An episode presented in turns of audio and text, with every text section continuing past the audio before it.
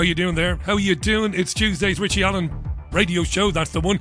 It's a miserable day in Salford in the northwest, but hey, we've got each other now. It is uh, May the Fourth be with you. That's what it is. To my Jedi brethren and sistren, you you big massive geeks. Happy May the 4th of July. May the 4th, May the. What the hell are you talking about? May the 4th be with you, that's the one. I've got two brilliant guests. Tuesday's programme. Hope you had a great bank holiday weekend. I did. It's the BBG, not the BBC. You're listening to the Richie Allen Radio Show, live from Salford in Greater Manchester.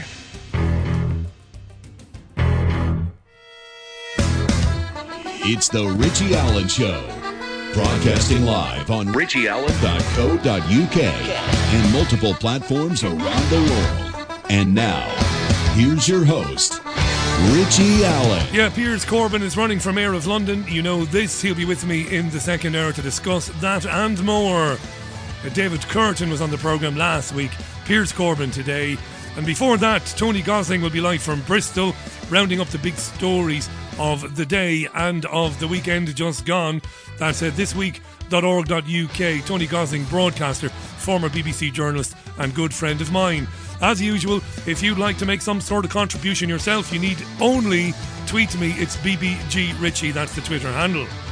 Alrighty, yes, good weekend. Nice. The weather was abysmal.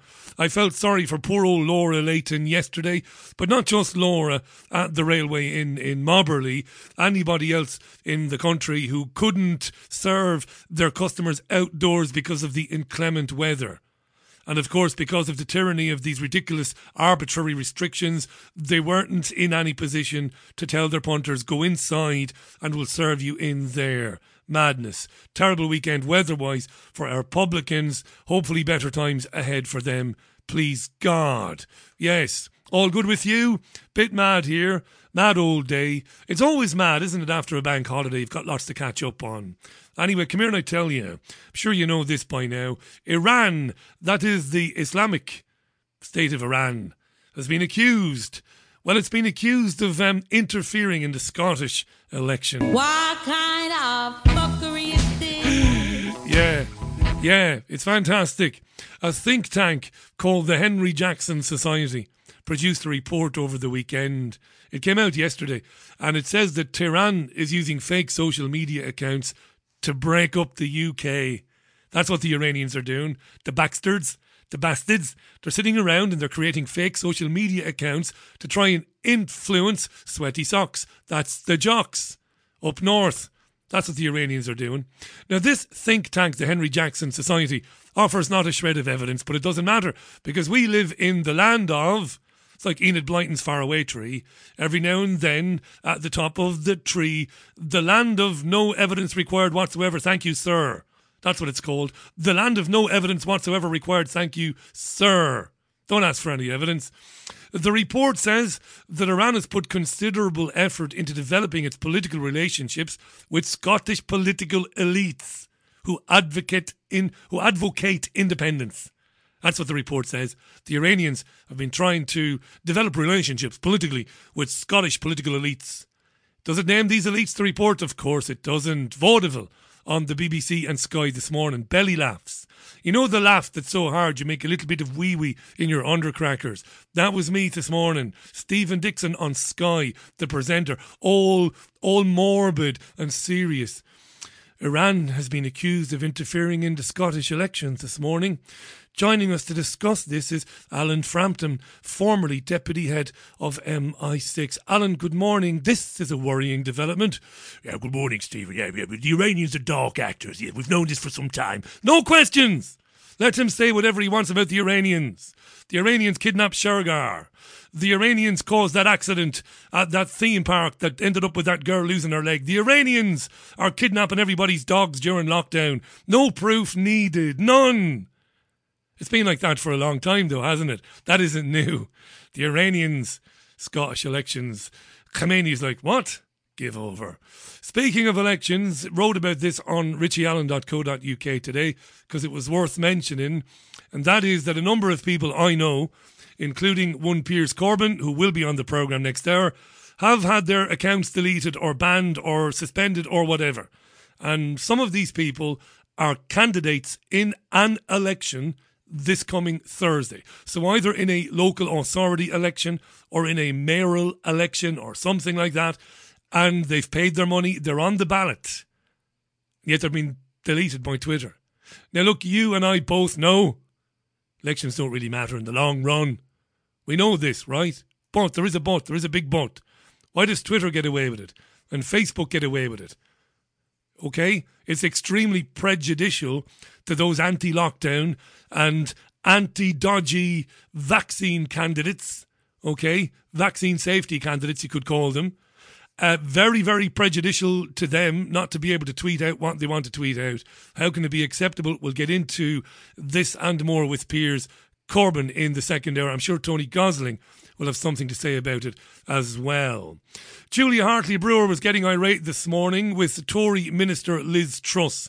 I do believe Liz Truss these days holds the International Development Secretary post. I think that's her.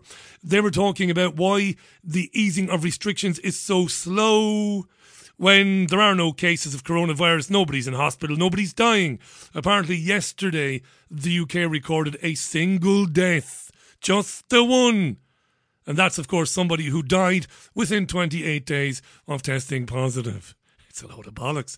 Basically, let's have a listen to a little bit of uh, Julia Hartley Brewer and Liz Truss this morning. But lots of people said that we wouldn't be able to develop this vaccine so quickly, it would take years they were proved wrong. Yeah, no, it's They absolutely brilliant, wrong. and it's been a fantastic. I, listen, I, I I will criticise the government when I think they're making the wrong decisions. When they've done the right stuff, when it comes to the vaccine rollout, the twelve week delay on the second dose, uh, absolutely superb. But we are failing to reap the dividends. The health secretary, your colleague Matt Hancock, said on January the seventh, we went, we went into the lockdown, we were rolling out the vaccine. He said once the most vulnerable people have been vaccinated, and he meant seventy plus, not fifty plus, including my age bracket, um, and they've had their two vaccines. He said that we would cry freedom. We've still got another seven weeks to go till June the 21st. And the Prime Minister has said there is a good chance, but no guarantee, that we're going to be legally allowed to hug people we don't live with. You are someone who has battled for freedom, for liberal values,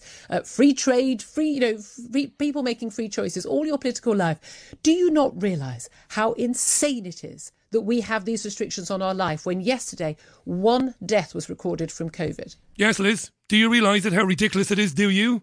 Do you? Of course, Julia, it's incredibly frustrating to have all these restrictions in place. It's insane. But what we what we need to do Do you not think it's insane? One this is why it's person, so important one to get person was recorded to have died yesterday in the UK. And we have, um, 67 million people have restrictions on their lives. That's insane. There could But I think people can appreciate that we don't want to end up re-importing the vaccine.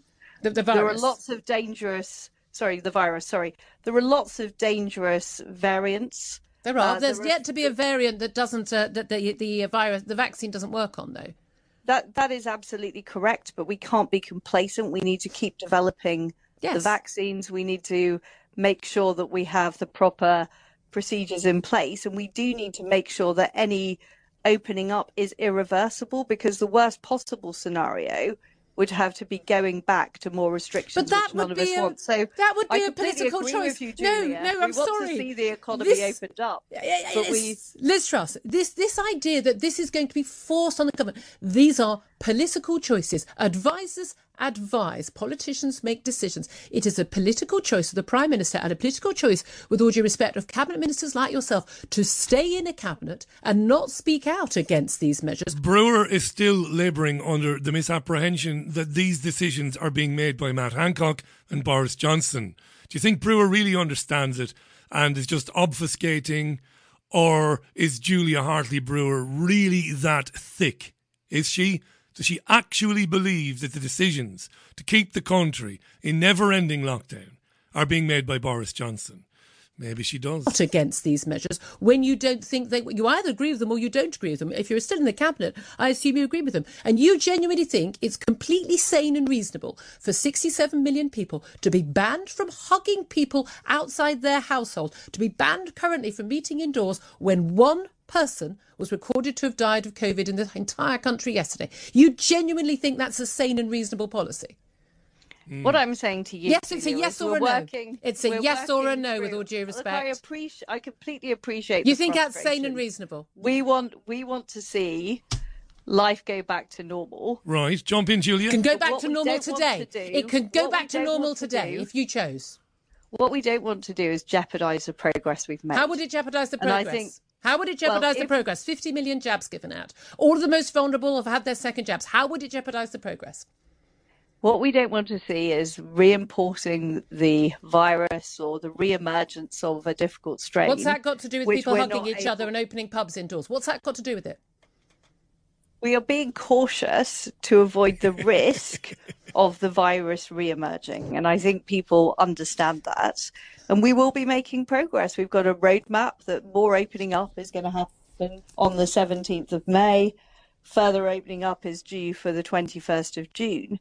And you know, certainly the people I speak to around the country, Julia, understand that we're being cautious so that the decisions we make are irreversible. They're not irreversible. Don't jeopardize. They're not the irreversible. process. You could bring lockdown back in the autumn. and they will bring lockdown back in the autumn. I loved how Julia was channeling Robert De Niro's character Jimmy in Goodfellas earlier on when he was trying to collect a debt from Morrie in Morrie's wigs. Do you remember that? Can go back to normal today. to do- it can go back to normal want to today Today. if you chose. Today. What we I do- want my money today.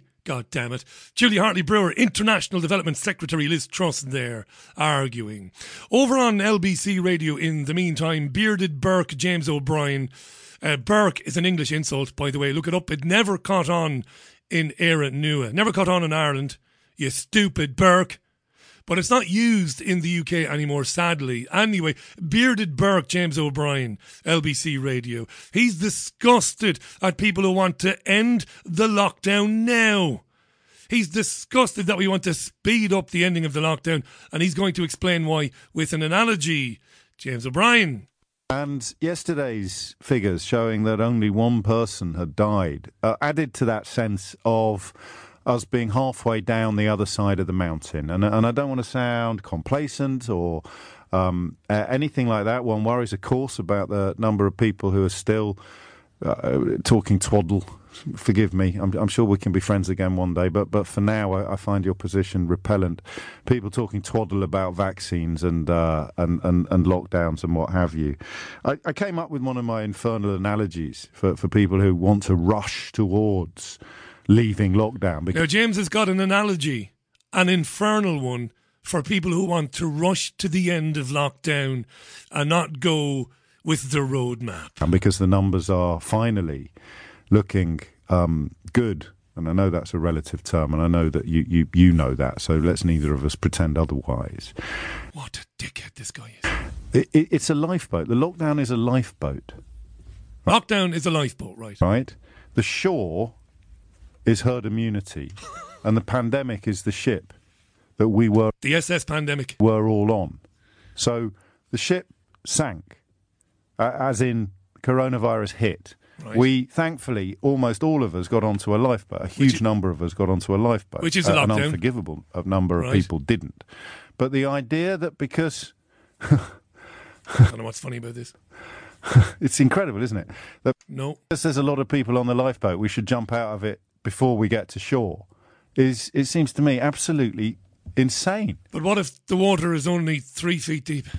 Uh, You stay in the lifeboat until you get to the safest possible place you can reach. You don't stay in the lifeboat forever.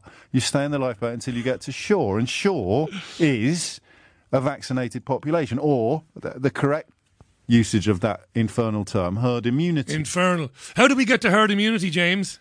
When the herd has developed immunity, either through antibodies developed by having the virus or vaccines designed to immunize us against the virus, that's when you get out of the lifeboat. So it's astonishing, really, to see people still screaming about needing to come out quicker, loosen this, loosen that. Uh, it's astonishing to see people who want to come out quicker. By people, you mean businessmen and women, employers, people who've got bills to pay, children to feed, children to clothe, who've lost nearly everything. It's astonishing to see them screaming that we should be opening up again. Is it really? It's easy to say that when you're a dickhead who sits and spouts bollocks at LBC radio in Trafalgar Square in London and you get £300,000 a year for the privilege.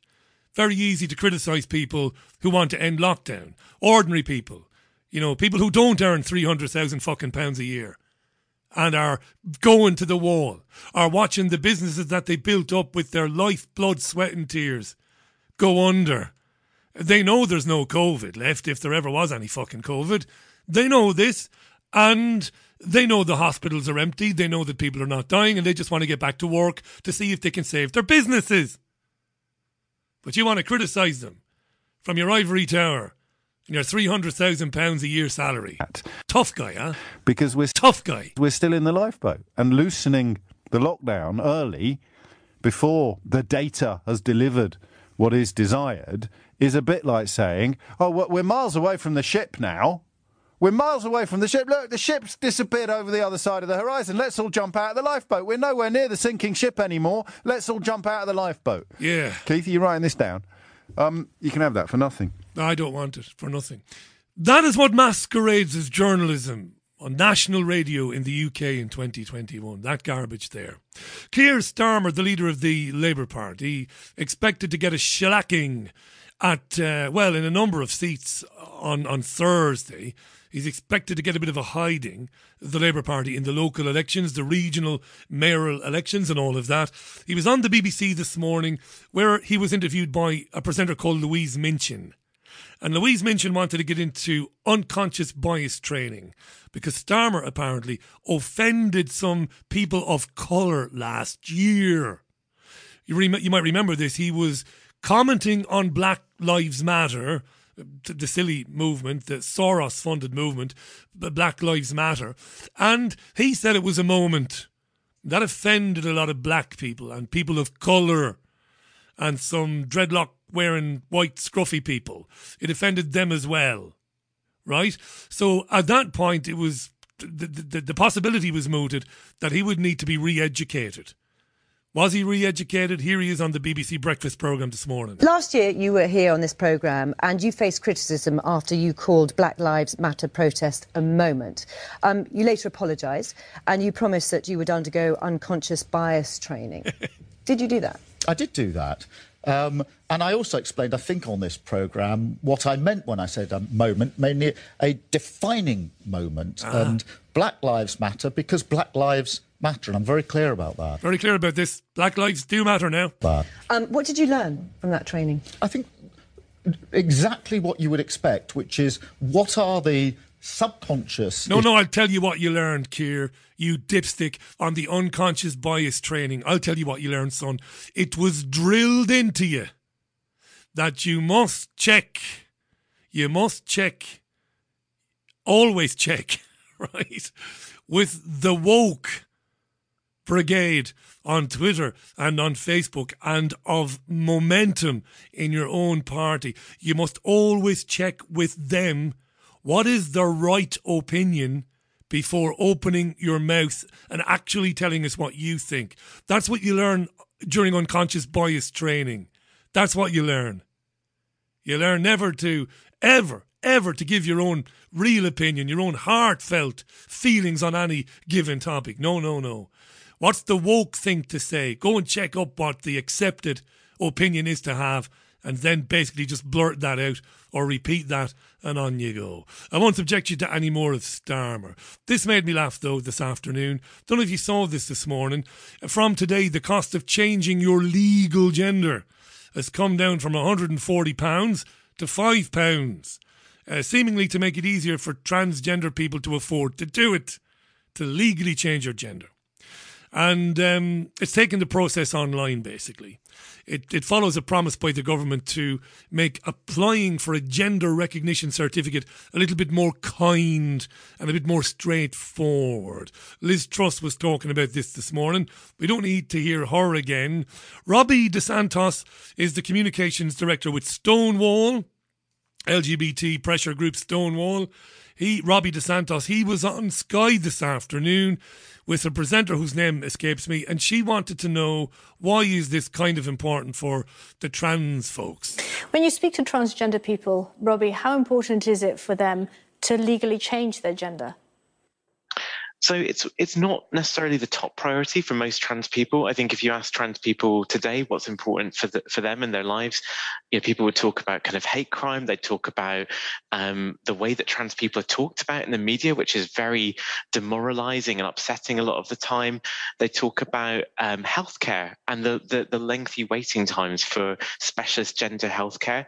So it's there's lots of other things that where trans people experience a lot of inequality uh, and they aren't getting their needs met. But gender recognition in, in, in the law is is important to people. It's it's a really symbolic um, piece of validation. He gets to the heart of it now. It's a symbolic bit of validation, right?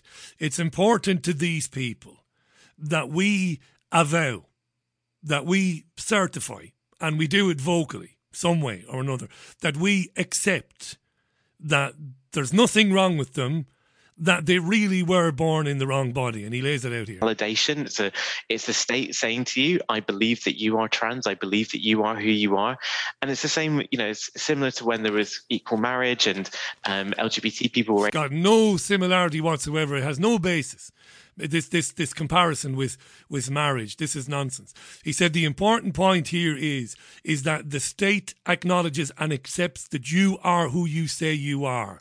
If you've got meat and two veg and you're under crackers but you say you're a woman the state is accepting that to be true. Why is that important? We'll find out in a minute. Get married. It's a similar thing in terms of just having that that recognition that validation that your life is is is worth the same as everyone else's that that you are seen as the gender that you say you are um, in the law. It really does matter to people. So, so I think it's it's not the most important thing, but it's still really important that it is the most important thing. So they want to enshrine it in law. Then, so the government accepts and hands you a piece of paper that says yes, you are really a woman, even though you obviously are not. Okay. And he says it's very important for mental health issues, for acceptance and all of that. That is monumental bollocks. That is not what it's about. I'll tell you what it's about. It's about get, achieving the means to go after people and to destroy people who don't agree with it. To to go after those who say, I have no problem with how you live your life. I'll never discriminate against you good luck to you, but I don't believe you're really a woman. And by introducing, by making it easier for people to change their gender legally, and by going after certificates whereby the government says, right, we, we officially declare that you're not a man and in fact you're a woman. The purpose of that is to give them the tools then to destroy anybody who says, I don't believe it and I don't agree with it.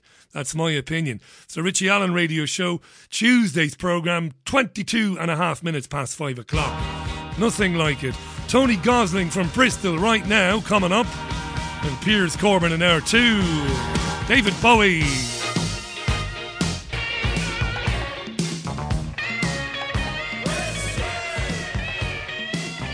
David Bowie, David Bowie, and Let's Dance on the Richie Allen Show, 26 and a half minutes past 5 o'clock. Tony Gosling has asked me for a couple of minutes to get himself ready. Ah, he's there now, be jeepers. Let's get him on then. Uh, ex BBC journalist, terrific broadcaster, Bristol, thisweek.org.uk, the politics show every Friday. It's always a pleasure to welcome back to the programme the one and only Tony Gosling. Welcome back to the show. How you doing, Tony? Fine. Hi. Thanks for being there. Um, I think it's a story worth looking into. Um, a number of candidates who, who threw their hats into various rings around the country, be it local authority elections, be it um, regional mayoral elections. Obviously, all of this taking place on Thursday. A number of anti lockdown and vaccine safety candidates have had their Twitter accounts deleted. Some of them have had it happen to them since they paid their deposit and and uh, you know got their names on the ballot. Um, Twitter doing that. That's election interference, if ever there was election interference, right? Well, of course it is, and it's it shows you that the Bilderberg social media companies, we're talking about the Facebooks, the LinkedIn's, these people the Googles, etc., uh, are just doing what the mass media's been doing. Yeah, so they just, you know, once they heard everybody off the mass media because of the infantile, you know, celebrity gossip lies that they tell, uh, they, everyone's herded onto the social media, the commercial social media, and then they start doing exactly what the previous lot did. The the current digital culture and media secretary is a guy called Oliver Dowden. I know that some of these people who've been banned and deleted have written to him to ask him to look into it. But th- if if they're going to hold their breath, they're they're going to run out of air, aren't they? I mean, n- no government is going to take them on. That's not the point. The point is it's too late. Yeah, if these people wanted to get their stuff out on social media it's too late to now. win an election, the election's gone. Yeah. So it's a slam dunk. I mean, the media is, you know, in so many ways, is in the middle of all the trouble. You know, so they they are, uh, you know, the well, as I've said many times, the, these people are the nerve system of humanity. The, the media, the press, and it's how we, you know, keep ourselves going and repair damage in society, things like that. You know, the idea that when the courts fail us, that the last court of appeal is your world in action or whatever. You know, so uh, it's it's a key site of struggle, and if you can't get stuff out in the media, I mean, for example, if you cannot pick up the phone, as people can with you, Richie, and just say what you want to say, something you're concerned about, and get it out to the nation, you know you can't do that in China. You know, Yeah, that's right. that's the big difference. It's ironic on a day that the UK government is accusing Iran, bizarrely, of attempting to interfere in the Scottish election on Thursday. Oh, what a joke! Oh, that's outrageously. Mean, uh, Who? But but are people believing this? Is the average man or woman who's reading the Telegraph going to work, if they're still going to work, or who's watching watching it on Sky News this morning, are they actually buying this nonsense? Do you think? I think a lot of people do because they are not aware the extent to which the press over the last 30 or 40 years has been twisted and is being used to manipulate them. So the thing is, people, as one of the things, I, I may have told you this story before, but we had a phone in when I was working for the BBC in Southampton, and it was a very popular phone in. And this morning, uh, it was uh, the it was the uh, something to do with the very first Gulf War, and there was a load of people from Portsmouth who'd been uh, you know, involved or families involved with servicemen that were going off to, and, and the phone in lines opened up and there was no lights uh, on the phone desk. So I was thinking, I said to the, turned to the producer, I said, what, what's going on? No one's phoning in. Normally it was a very popular. And she said, well, we haven't told them what to think yet. and it was, it was, she had a smile. She was actually a really lovely woman. Yeah. And uh, so she, because she realised she hadn't really done her job properly, and she she did a, she typed out very quickly a script, a, a script as the first record was going out, and I whipped it through to the presenter, and uh, she she started reading. it. The presenter started reading it just after that, and you could see literally by the time she got to the bottom of the sheet of paper, the, the phone lines were going because there were all sorts of concerns that people might have. You know, have they ever visited that part of the world? Yeah. You know, would it would it be that you might be going to somewhere in the Middle East on holiday rather than to war? You know, all these sorts of things to prompt people's thinking. And this is the thing with the mass media, particularly, is you don't know what you don't know, and they're censoring it. They're censoring it massively. All this stuff to do with ivermectin, you know, for example, uh, you know, this antiviral, which is, you know, it's not a magic bullet, but it can save your life. And you know, there's a lot of doctors who are getting extremely upset that they're being ignored and not listened to, and want to prescribe it and are stop being stopped from prescribing it. And not only that. Loads of the content that they're putting up online is just being deleted by the Googles. It's not being deleted by most ordinary internet service providers, etc., by the big guys. The guys that have decided that they are taking over from the traditional mass media. You know, we're, we're talking we're talking here about you know the obvious, you know, Twitters, Facebooks, etc. have Been getting really strict about this, and they're trying to make out that we are killing people by talking about these antiviral drugs, which don't care about whether something's a uh, you know, a, uh, a vari- new variant or not. No. They'll they'll help save your life, whatever variant it is. But the thing is, they're not vaccines, and this whole agenda is all about, you know, trying to get everybody, you know, another regime of vaccines. I also think this whole business of having two vaccines is very important. I don't think it's medically necessary to have two vaccines, but millions of people are having two. Well, probably probably billions of people having two vaccines because it gets you into the habit of oh one is not enough you're going to have to have another one and another one and another one and this is about an income stream it's not about people's health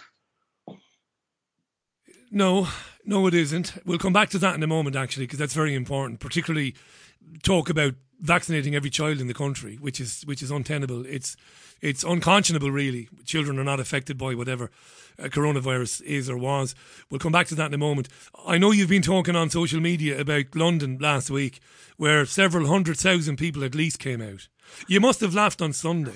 I'm up here in Salford. I'm literally, I, I, you know, I smack people who say literally. I'm only around the corner from Old Trafford Football Stadium. I can walk to it in 15 to 20 minutes. And you have a few thousand United fans up in arms about the ownership of the club. That's fair enough, and all of that. You mightn't approve of guys bursting in and getting on the pitch. But blanket coverage from Sky and the BBC, blanket, not a dicky bird about what was going on in London, Tony. Well, I think both are important stories, actually. Uh, it may be that the uh, one was orchestrated to blot out the other. Who knows? As an excuse, anyway, to blot out the other. These sort of things, you know, this whole business about good day, good days to bury bad news. Uh, of course, that the opposite can be true. You know, uh, stuff can be made to happen on certain days uh, that will mean that something else won't get so much coverage it was otherwise have done. They're both important stories. They both should be covered. There is enough room on a bulletin to cover both. Oh yeah. Look, uh, you know, it's really important, obviously, that uh, the ownership of these football clubs is challenged when the owners are obviously not not working, not only in the uh, fans' interests or the players' interests, uh, they're not uh, working in the city that is its interests. They're not uh, even working in the national interest. That they are just another arm of a kind of globalist menace which is out there. I mean, I've been looking at the, all these local elections, loads and loads of these mayors, etc., which are being uh, uh, elected uh, by uh, people don't realise what they're they're they're voting for. Most of the mayor candidates that are out there are pro-globalist, so they're into the idea of having each city as not really interested in central government, but linking up with other cities around the world, bringing in businesses from abroad. Not about supporting local businesses, and if people knew that, they possibly wouldn't be voting for these yeah. mayors. So there's a globalist agenda out there on lots of different levels, and, and a lot of times I think people are, you know, not aware it's even taking place. I mean, for example, we had a business meeting recently in Bristol, and it's, you know, local businesses weren't invited, but they're inviting and paying for to well, they're paying for all the food and everything for them um, for from all, all over Europe. Now, this is actually a Remainiac agenda uh, and Yeah. being paid for with public money. with public money. We we're already twenty five minutes to six o'clock. We've got um, in, in in the interest of absolute fairness and balance. Uh, I'm going to give a lot of time to Piers Corbyn in the second hour because I gave a lot of time to David Kurten last uh, Thursday, and time flies. So I want to jump around a few issues with you before we come back to Sure. vaccines. Do you b- believe, as I do, that this net zero carbon agenda is connected to the agenda to vaccinate every man, woman, and child in the country? Well, I don't know, but the zero carbon thing is absolute nonsense. I think the, the idea that you cannot put any carbon into the atmosphere. Look, we're made of carbon. Uh, all this stuff about, you know, I, when I very first saw this stuff about um, cow farts, right, making a great big, uh, you know, I, I, I knew straight away looking at that it was total rubbish. Bollocks, yeah. But the thing is, people pick up on it and people take it seriously, and oh, you're a terrible person if you question it. But this, I think, is a way of actually actually sorting out people who are compliant and pliable to their agenda. So anyone that sort of laughs at it and ridicules it will be will be noted down. You know. Yeah, yeah. and made sure that they don't get the funding, whatever. And I think this is what's happened. I mean, I'm a, I would, I mean, I stood as a green councillor years ago in Bristol. Uh, I'm an environmentalist. I think that creation is a wonderful thing, needs to be looked after, uh, you know, etc. I don't like pollution, all these sorts of things. But I've seen the, the green agenda absolutely hijacked by these people. Uh, you know, the idea of zero carbon. When well, did that happen to this you? coming from? This is very important now because you're speaking from great experience. When when did it happen? When did the green? Because I when I started in commercial radio as a producer, when I started as a presenter first of music, then I went on to news and current affairs like yourself, and I used to meet Greens, and I could name some of these people in Ireland. They were lovely people. They weren't insane. They weren't talking about decarbonising the economy. When, did the, well, the, the entire country, the entire planet. When did did it happen? When did it change, uh, as far as you can okay, tell? so it was gradual, but there were some very big milestones in that. One of them was Fukushima. And uh, when that happened, there was an absolute reaction in the environmental movement against everything nuclear. And at the same time, an old friend of mine, George Monbiot, who was by then a Guardian columnist, he wrote a column about Fukushima defending nuclear power and attacking uh, Chris Busby, who you and I have uh, interviewed many times, Yeah. and he's actually now left Britain. He's you know had enough of the place has, yeah. because he's been harassed by the police, etc. Now, Chris did an amazing job over the years in exposing how both the industry and the government were working together to cover up cancer deaths and cas- cancer clusters around nuclear power stations, uh, because they were trying to say, well, nuclear power is not dangerous, you know, it's fine, it's absolutely fine. Um, uh, oh, the nuclear bomb stuff, well, that is, you know, a little bit. We've got to be very careful with that. But it was a lie, and, and Chris exposed that. And this was after Fukushima uh, the Germans stopped their entire nuclear program, and Britain was potentially going to follow suit. You know, we're saying, well, look, this is actually incredibly expensive, and we're not, you know, and it's not green. But anyway, George then did a whole diatribe about, first of all, how Chris Busby was a, a he, did, he did a hatchet job on the guy, which is one of the most horrific pieces of journalism I've ever seen, because Chris really was a man of the people, doing a fantastic job for the environmental movement and saving people's lives by explaining to them how, what was going on with the um, with the power stations. Um, so that whole business made me absolutely sick. And of course, they then uh, decided that actually nuclear is great, it's good. How do you get an environmentalist to decide that a nuclear power station, which is going to produce all this waste, right, which you, you can't do anything with, No, at massive, massive cost, and really the only benefit of it is to produce plutonium and enriched uranium for nuclear weapons for the nuclear weapons industry for the maniacs right? It, how do you convince them? Anyway he managed to do it through his guardian column and he was pretty impervious up there. And there were a whole bunch of other greens who calling themselves greens who i would call them just green fascists actually fake environmentalists who are using the green agenda to and that, that i think was a very important milestone in this this i think has you know spiraled now into the idea that a nuclear power station is a fantastic thing to have and a coal-fired power station is terrible uh, well, okay, you know, that, what they've proved through this absolute reliance on renewable energy that it's not resilient. You know, you get a difficult winter, the the you know the wind turbines freeze up, the the solar, but they, so they've got to have their nuclear power stations. Yeah, and that's why I I think uh, you know that. We've seen, of course, there's another side to this, Richie, and that is that if we get a war in the Middle East, there ain't going to be no oil coming. There's going to be very, very little in the way of um, fossil fuels, apart from coal, maybe available. So they, they I think they're restructuring the energy industry uh, to prepare for a possible war, but they don't. They're not telling us that. A possible war. So the, the never ending propaganda against Iran and Russia then playing a part in that. One of the reasons I well, believe. also getting rid of the getting rid of the cars as well. Getting course, rid of cars, and diesel yeah. cars. It's another part of the same agenda. And all they're doing. and By the way, as I was driving uh, through the Cotswolds uh, half an hour ago, uh, I, I was watching so both sides of the roads. We're seeing loads and loads of trees have been chopped down. Now I don't know what's happening here.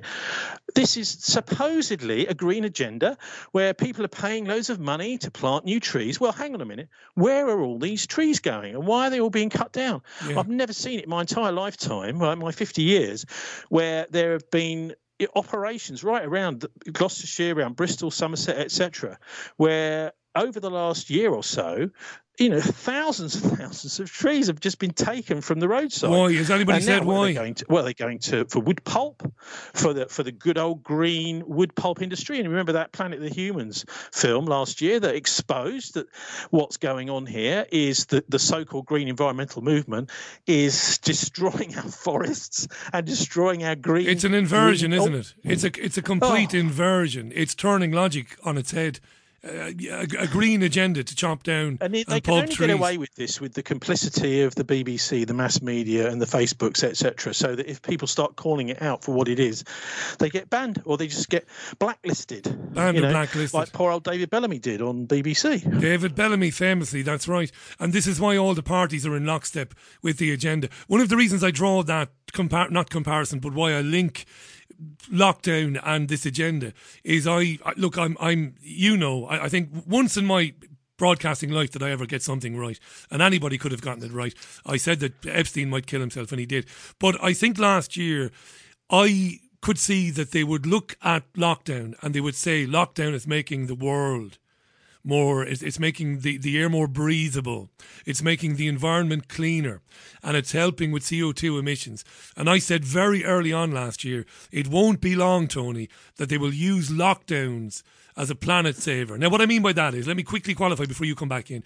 What I mean is, it might not be beyond the bounds of possibility that sometime in the next couple of years, we might get allocated driving time. Like, I'm living in Bristol, right? But I'm living across the road from UT. So they say, right, on Tony's side of the road, you get to take the car out at the weekends three and four or one and three on Richie's side of the road, my side of the road. You get to take the car out on weekend one and weekend three, or weekend two and weekend four. I see that coming. I really do. What do you think? Why not? 1988, I had a, I had a briefing at the Department of Transport, um, uh, Department of Transport as it was in those days, where they were talking about road pricing and they were sounding out me as an individual journalist, the top officials at the DOT, on how are we going to introduce road pricing because this is what we want to do. Now they weren't explaining to me why they wanted to do it uh, they want the idea that if you can afford a car, then you can afford to pay a toll. They figured that one out, but they were Yeah. not happy with just making people pay tolls. They wanted people to pay fees for driving everywhere and anywhere every day. So rather than paying for the fuel uh, or pay, and paying for a car, they want an extra fee, an extra tax to go to the government. Now this is just racketeering. So the idea that uh, you know you're not you're not actually making money out of. Making a better widget or whatever it is you're building. You're not doing that. What you're doing is you're just taxing things that people need to do every day. You've destroyed public transport pretty much. I don't know if people enjoy using actually London's pretty good, but in most places the buses are awful. Certainly in Bristol, the buses are horrendous. Uh, uh, the uh, taxi service is being decimated in Bristol. We've had half the uh, blue cabs in Bristol, the Hackney cabs destroyed over the last five years because of uh, uh, them allowing Uber in. Basically, the council has done some sort of backhand deal with the, the Uber. So we've got no proper public transport. So people have to have a car. But oh dear, uh, you know, you've got to pay extra. And this is what the government, the government is turning into a for profit racket company, not a, uh, a government which is serving the people in any way. And so it doesn't really surprise me, you know, when, when people get. Uh, tax for just going out of the, and you may well be right. The other For thing, course, is almost most cities have restricted the traffic. I mean, Bristol massively, but other cities too, over the COVID. And of course, now all the traffic's starting to return. They're gridlocked almost straight away. So they're saying, "Oh dear, we've got gridlock. We're going to have to introduce congestion charges." It's Yeah. all rather transparent if you take a long view like I do. Very good uh, coverage, by the way. I follow you, obviously, on Twitter, and I recommend you do too, people. It's at Tony Gosling on Twitter. Follow him. Really good work on what's happened to the Hackney drivers there. That's a really big story, and uh, you've done well on that. This is not meant to be flippant, glib, childish, or silly. I don't see it being too. I don't see it as a ridiculous notion. The idea in the future they'll ask us to wear a device that converts or traps the carbon dioxide we breathe out, Tony. Oh God!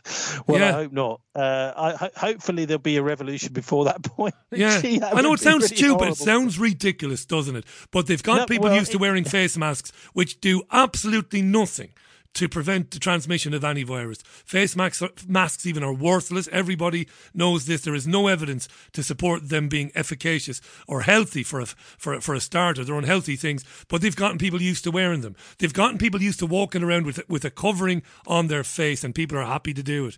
How long before four, five, six years somebody says, "Hey, you can wear this on your face"? Why? Well, it'll capture your CO two. I just wouldn't. I would put nothing past them. Well, God knows, but I mean, It's mad. certainly very dystopian, isn't it? All this. Uh, look, I mean, can I say something about India? Anything? Well, I was going to come to India anyway. Do you believe Yeah, the stories coming out I of think- India? I think it's important to understand what's been going on there. Bodies in the Is streets. back in January, they introduced the uh, vaccines like we did here, but a little bit afterwards in, in January.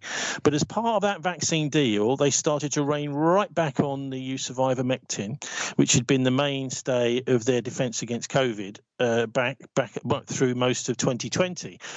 It's also one of the big centres in the world where ivermectin was being um, manufactured. I'm sure most of your listeners are familiar with this is an antiviral drug, Yeah. which uh, was originally designed as an antiparasitic drug, but has very powerful antiviral qualities. Basically, it stops the viruses attaching to your cells and injecting it and basically hijacking your cells to produce more viruses.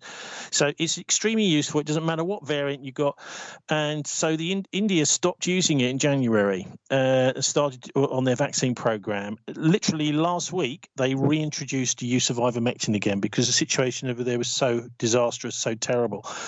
And I think because largely because of the censorship of everything about ivermectin, and uh, I don't know if you've spoken to Dr. Tess Lawrie, but her Yeah, she was on the conference programme, last yeah. weekend was absolutely brilliant. You know, they're really starting to make a very, very strong case, which is uh, hopefully increasingly difficult for people like Sage, NERVTAG, the Cabinet, uh, the, uh, Matt Hancock. Here's the problem, T. Here's the problem. Here's the to ignore problem. Here's the problem. Tess Lawrie was on with me for 40, 45 minutes. Um, did a brilliant job of explaining how she was able to to analyze the drug and why she was convinced the drug was very, very, very good, very useful in treating uh, this illness. Very good, obviously, very credible woman has done this for the World Health Organization. But she did tell me during that conversation she sent all of the data to basically every politician in the country and to the government, and nothing. Silence. You could hear a pin drop. Well, it's it, it's a criminal conspiracy. course I hate to say it, but these people are there just to promote the vaccine, not to promote people's public health. And they're using the, the whole public health message as a con. They're also enormously exaggerating the threats. I mean, what was it? You know, hardly any deaths going on at all, even false positive deaths uh, at the moment. So there is no excuse for all of the, you know, the the, the lockdowns, etc. Interesting that Bill and Melinda Gates are getting divorced. I looked the first time I saw that, my immediate thought, right, is PR, right? Is that most people like this, many, many people in these super rich positions have got these kind of, you know, uh, relationships which are, you know, convenience or whatever, financial convenience. And I'm not saying they don't love each other, they never have. But it, this looks to me like a PR job, you know, oh, sympathy for, oh, look, they're human, you know. So let's get talking about the, you know, the relationship between Bill and Melinda and how it's all been a bit of a difficult and so difficult for Bill. I reckon this, you'll probably find some of the same PR people that have been spinning for the vaccine are now spinning for the Gates Foundation Yeah. around the world's press. And there is this organisation, which I came across someone very uh, nicely shared with me the other week. I looked a bit uh, into that quite deeply, was which is all funded to to do the whole of the UK media's uh, PR work for COVID. So they're constantly on, you know, in touch with all of the science correspondents, all the news editors around the country, giving the same message to every news outlet, all paid for by the pharmaceutical industry. Now I'm going to ask you this. I know you won't agree with it, but rather silly and rather silly for me to ask you something and then say you won't agree with it. No, I'm going to suggest this, and I don't. I'm not saying I believe this, but I'm open to the possibility. Maybe the vaccines are killing people in India. Why not? Well, it's quite possible, isn't it? I mean, Yeah. the reason it, it, this look, there's nothing particularly uh, uh, shocking about that. There shouldn't be to people. Right at the very start of this, in with that excellent article on the Fort Russ website. Uh, whi- which Robert Kennedy wrote about was it? I think that the headline was uh, the Messiah. But was it Bill Gates' twisted Messiah complex? Terrific headline. Yeah. And um, that details the mass deaths that have been caused by these vaccines from the Gates Foundation over the years in the we might call the third world, mainly Africa. We were covering the deaths caused by what wasn't actually a vaccine. It was uh, people being injected deliberately with the AIDS virus. It wasn't even a vaccine. It was just that they didn't know what was in the injection. And this far right you know, white supremacist group in Africa was over in Mozambique and other places injecting black people with AIDS because they wanted to kill black people. And it was supposed to be a vaccine program. So there's a whole history of not only deliberate uses of vaccine uh, programs to, uh, uh, you know, basically for a eugenics agenda uh, and a white supremacist or whatever agenda, but also that the these are experiments on humans that they've been doing, but Gates has been doing, and they were they were had large slices of the budget uh, for, from Pfizer, for example, in their program. I think it was meningitis in, in Africa, where they where the money for the for the for the trial of the of the vaccine uh, at least half of that sum was to bribe officials and then to fight court cases if anyone managed to survive That's long enough to or Yeah. get the money to take them to court. that's a fact. So they're not really interested in anything but we are going to try all this and we don't care about the law we don't care about the nation state we don't care about the health of the people. We just want a, a few results. It's a bit like a little bit like a live trial of an atomic bomb isn't it? You know why why, why would you try it out in the desert somewhere uh, when you could try it on a city to see Yeah. what its actual effect were, was? You know if you really wanted to know what the effects were why not do a live trial? And that's what gates has been doing with these vaccines for decades. And this isn't a vaccine, and I think a point that a lot of people are missing. You you are not missing it, but I think no, you're right you're right of eh, course yeah. the, the, the important thing is, for a number of years now, various NHS people have been saying that the, the country will move away from conventional treatments.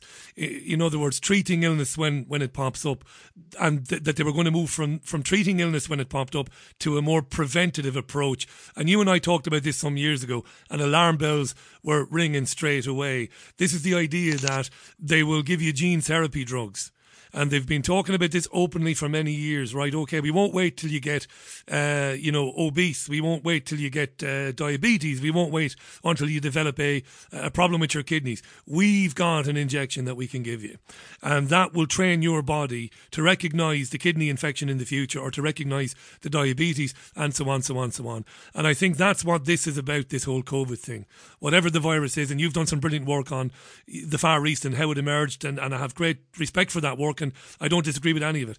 But uh, the, for me, the whole thing now is about kind of cultivating an idea, um, planting a seed in people's minds. Get used to being offered things all the time that are good for you and good for society. And don't think about turning it down, T, because we can't have you coming to accident and emergency or blocking up a hospital bed because you turned down the diabetes uh, vaccine. I think that's where it's all going. Yeah, well, you're right. It's a, it's an end to journalism. It's an end to, to investigative journalism. It's an end to critical thinking. The idea is everyone has done your thinking for you, um, and you just do as you're told. Because why would you not? You know, the, the idea is to get out of people's minds the idea that they might question stuff. Now, of course, there's still quite a few of us around that question everything even more because of that. And I think actually they're on a hiding to nothing doing it. But, you know, having had a, I've never actually been to China, but having quite a lot to do with the Chinese, including Chinese journalists, I can see quite clearly what's happened over there is that the people who are very pliable and will do as they're told are promoted. And they've got a society where this is looked up to. People who start questioning things end up, you know, s- sweeping the streets or just or sleeping on them, you know. So you've got a t- totally topsy turvy society, and it seems that we're kind of uh, copying that sort of thing over here too. And that, that's what bothers me most about this is we're not being encouraged to think, and in fact, when we do start thinking, we're being censored. So the idea, you know, is, is quite obvious. It's it's rather the Martin Bormann quote, if I'm allowed to use that. Uh, Hitler's private secretary at the uh, last few years of the Second World War.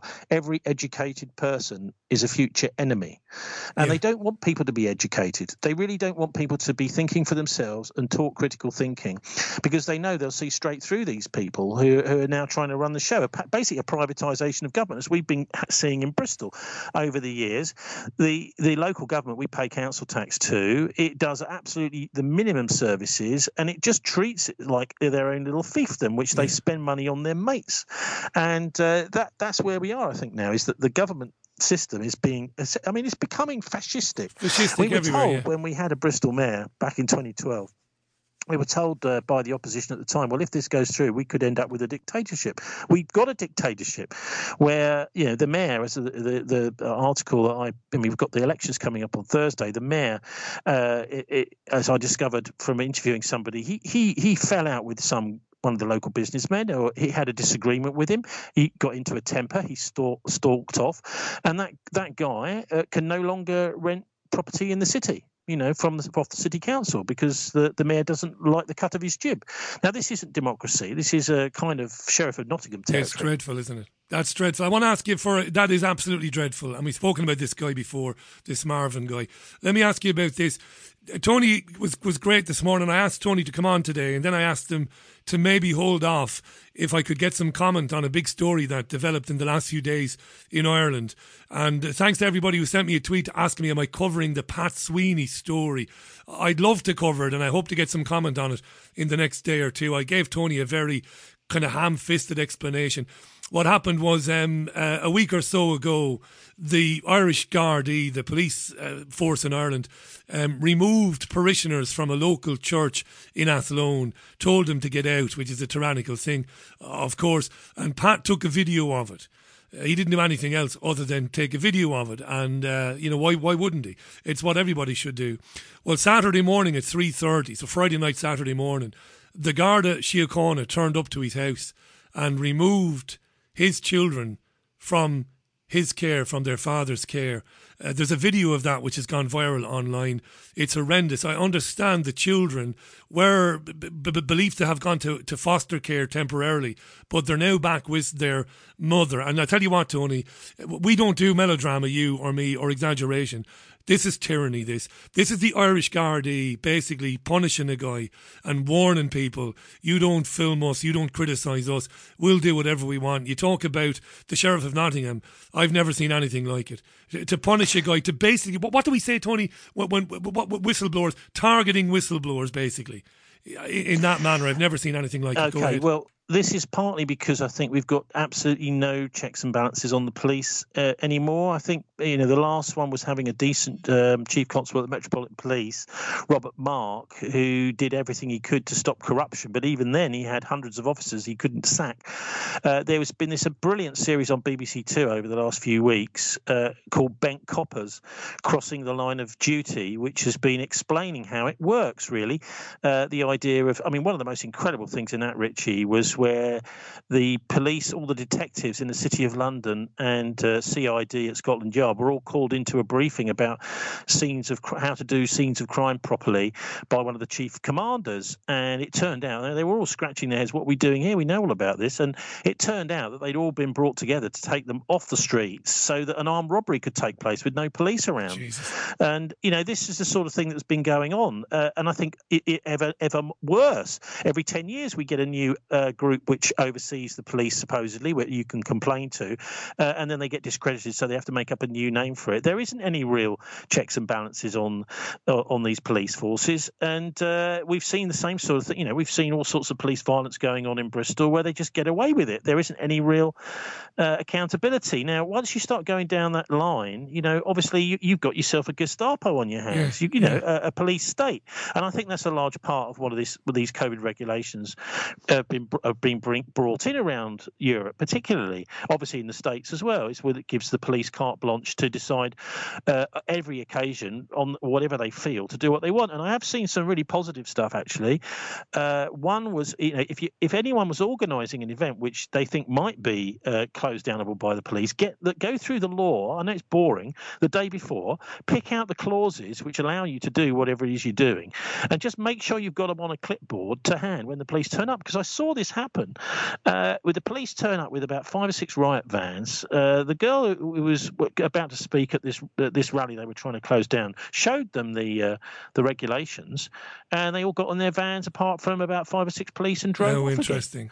Again. How interesting! Because because the the law is the at the moment it's an emotive thing. They can shut the stuff down. Now, of course, if they have to compensate people, well, they don't really care. It's not their money; it's public money. They have to compensate people with. So I think you know it, it, to actually put them on the spot, actually on uh, at the time, is probably most probably the best uh, way to go with the police. Brilliant stuff, mate. Folks, thisweek.org.uk, the politics show Fridays with Tony Gosling. There's nothing like it. There isn't. Check him out if you haven't done before. It's at Tony Gosling on uh, Twitter. We better move on and, and get Piers on to to have. A, well, just quickly, if I can say something quickly, uh, we you know on that show it's very genuine because Martin Summers, uh, he's a Republican, Irish Republican, a Labour activist. He's very he's pro lockdown, so we have genuine Barneys week after week, yeah, which yeah. I, you know I, I think the listeners quite enjoy. There's not too much of that, is there? There's not too know? much of that anymore, T, on, on radio in the UK. Uh, brilliant, No, mate. that's right. And also, by the way, I've also just brought out, it's just out in paperback, my book about the Martin Bormann and the Bilderbergs. So that's just out. If people are interested in that, because there's a lot of research over the years that's gone into that, which is really, I think, about what we're living through now. Which It's gripping, T. Hang right. on, hang on. It's gripping. Where can they get that book? We talked about this on a program not too long Oh, ago. well, Where can they the get it? Bilderberg.org website has got all the links, uh, and you can get an actual physical cop- copy of it. But I spoke to you, didn't I, about the timeline Yeah. through the end. And really, it's the end game of the Second World War. What really happened? The deals done between the Nazis and the Allies for all the technology, for the enriched uranium, you know, the people that they were going to give new uh, identities to, uh, because they already in 1944 decided that they were all going to get together and fight the Russians in the Cold War. Churchill wanted to nuke Moscow for God's sake, you know. So I think it's been I- it's been an interesting journey that you know digging out particularly uh, Desmond Morton, who was Churchill's private secretary and his role in it all. He was very close to King George VI, you know. So they were, I think, they were manipulating it from the start to make sure they could make as much money as possible out of World War II for the Fourth Reich. Well, you know, make a brilliant case for it. Empire. You make a A brilliant case for empire. it. Bilderberg.org. Check out that book. Buy a copy of the book. Support journalism um, like Tony Gosling. Support journalists like Tony Gosling. Tony, I'll move on. We'll do this again, no doubt, in a couple of weeks' time. Always a pleasure. Thanks for your time, mate, as usual. God bless Speak soon. Richie. Take care. You too. Tony Gosling there, Bilderberg.org for the book. Check it out. Uh, I recommend I haven't read it, but I recommend it. I know Tony. I've known Tony for years. We've got to get Piers Corbyn on in a couple of moments' time. I'm uh, running a bit late for that. Uh, thanks for your tweets. Now, Jean Ann Crowley, I mention Jean Ann often. Great, great lady. Uh, terrific journalist as well as an actress. She's been following the Pat Sweeney story. Pat was able to get the children's mother over from Paris via Belfast. So the boys are with the mum. She was horribly distressed, no doubt about that. Uh, Jean Ann points out the Irish Gardaí want to make it illegal to film them. Of course they do, no doubt about that. Uh, and decent, ordinary people have rallied around Pat Sweeney and his family. And that's a good thing to hear. And this was tweeted to me in the last moment, and I did see something about this today, and it concerns Donegal, a beautiful part of the world, the far northwest of Ireland. Uh, Mr. K on Twitter says, Richie, uh, the it was also announced in Donegal, the Gardaí have introduced a phone in line for the public to snitch on their neighbours for breaking COVID guidelines. That is true, by the way. This is where we are. It's not 1984. It's not Brave New World. Those texts, those uh, great uh, uh, books, those historic books, they don't cut it anymore. This is beyond 1984. This is beyond Brave New World. Way beyond it now. We're way beyond that. We're way beyond the looking glass. The things that are going on and that they're getting away with. Piers Corbyn joins me in a moment. Before that, it's music from Queen. It's four minutes past six. This is the Richie Allen radio show, live from Salford, Europe's most listened to independent radio show. Back in three minutes. Right, that is or was Queen, and you're my best friend on the Richie Allen radio show, six minutes past six o'clock. It's a great pleasure to welcome back to the programme the physicist, the meteorologist, the one time Labour councillor, and a candidate in this Thursday's London mayoral election. Lovely to welcome back to the programme, Piers Corbyn. Welcome back, Piers. How are you? Well, I'm uh, great. Uh, we're getting fantastic support around London. I mean, completely seriously, you know. It's not- Working class and even middle class communities are uh, backing us and saying so. What, what's the? This is you're you're a logical man. Obviously, as a scientist, you're a man of Mm-hmm. logic, and I know you are getting great support. I know this because I get a lot of correspondence from people who say they've met you out and Yeah, about. They're yeah. definitely going to give you a vote. There's no doubt about that. Realistically, what do you, do, do, do you want to happen on Thursday? What would be a good result for you if we accept that it's going to be difficult, you know, to beat Khan or to beat? And I don't want to be negative here now, but look, we're, we're logical Mm. people, or or to beat the Tory. What what would be the realistic? What's your best hope for Thursday? Well, uh, my best hope is we can win. You see, I know it sounds astounding, but on the ground, the Labour Labour stronghold areas, people are saying, and they're not people who've met me before. Generally, they've heard about me maybe, um, and they see our policies, and they say they will back us. And I know also for a fact that uh, a lot of Labour members are giving out our leaflets, and then they're not, you know, they don't care about Sadiq Khan. They're Yeah. not, they're not promoting their own party. So, you know, the newspapers. I noticed the Evening Standard admits that the so-called poll lead, or well, actually, I don't know if he's got a poll lead, but um, you know, Khan is losing support. That's what they're saying. I have no doubt Now, there's well, an that is enormous. a fact, and uh, where's that support going? Well, it's going to us. It's not going to Tories because people who've had lockdowns aren't aren't uh, in favour of Tories because the Tories imposed them anyway. None of the uh, main political parties have offered so much as a sliver of resistance No. to this lockdown. So they haven't. None of them. No, none of them. And you see, our policies are are very clear. Um, and you know, in just in terms of the voting, I, I mean, I've been astounded at the level of support we've we've got right now. Obviously, candidates are always uh, optimistic people, but uh, uh, you know, it is it is definitely there. If uh, our vote, you know, our support turns out, we will win. I mean, I know that sounds maybe far fetched, but but we will. Um, the people who are like pro lockdown or so forth um, are actually, I think, less determined to vote. You know what I mean? They're not. They're not going to do much about it. So it'll be a low poll and uh, uh, A low big- turnout, you big- think? Yeah, you think a low turnout. turnout, and you think those that are for lockdowns or maybe lukewarm, maybe lukewarm support for lockdowns might not be inspired on Thursday to go out and and to No, uh, to cast their vote. Maybe not. No, I admire the a lot of optimism, and I wouldn't knock uh, it. We have people who are, you know, going along with uh, various things the government's done and go along with wearing masks, sort of, but uh, they they're voting for us. I mean, not all of them, obviously, but a lot of them are. I mean, when you meet people. If they're not wearing masks, they're pretty likely to be voting for us. Yeah. But the ones who are wearing masks uh, are also can see now increasingly that there's something wrong, and therefore the lockdowns have to end. And we are the uh, the clearest exponents of ending lockdowns, along with other policies which are very important for Londoners. For example, well, I'll tell you our top five policies. You see, um, it's no lockdowns and no masking, and ending the COVID rules. And I can do that by telling the police not to implement the uh, government's uh, guidelines, that's their legal status, on uh, on COVID rules.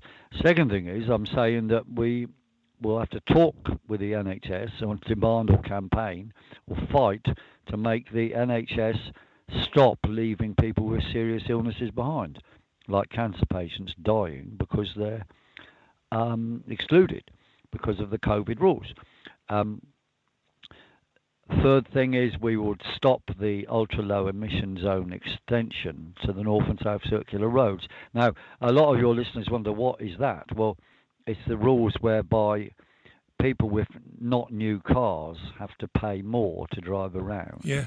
And that means a lot of businesses will go bust. Um, and they're already uh, in difficulties. And you see, the huge expansion of this area means it's going to have a devastating effect on a lot of London.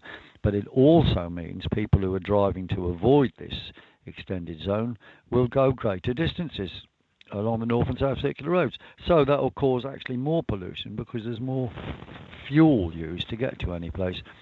Um, and uh, the third or the fourth thing rather is our housing policies, for example, which are um, very uh, forceful, whereby we can build 400,000 more homes or get 400,000 more homes in, in the life of a uh, mayorship, um, largely by converting um, commercial properties into housing. And already the City of London has started actually doing this. and Which type of commercial about this a properties now. Piers? Which which type of commercial properties are you well, talking? empty, there's a lot of empty commercial office properties. Not not all commercial properties are suitable, obviously, and some of them Yeah. should be converted in my watch to uh, use by uh, for youth centres and so on.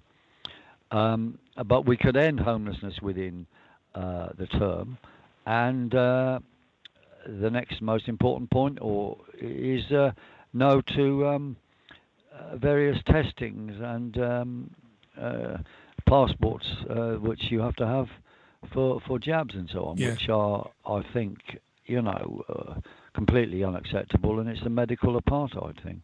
What do you think about the likelihood? We we're still waiting for Michael Gove to report on on his on his what did he do? He he he he he went to report and he was sent to report on how a vaccine passport system would work. And we understood Yeah. that we understood that initially they were going to say okay we might need these for overseas travel whether we like it or not. But of course the really interesting thing is what they might recommend domestically. Do you are you convinced that i mean it's a stupid question maybe that they're obviously going to come back aren't they and say that they would prefer that we use these vaccine passports as they're doing in Israel, namely to go to hotels, to gyms, to theatres. Uh, I don't know when Gove is due to report back. It was supposed to be a week or so Mm. ago.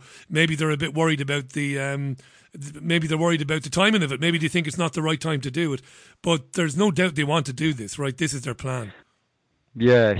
Well, I think on the, the this sort of passporting, there's actually two things going on. One is it's uh, part of the general ideological uh, brainwashing, and um, it's to give you give the public contagion fear to remind them all the time there's this dangerous COVID thing, and they've got to do what they're told. Um, so the Vax passport is largely a mental thing.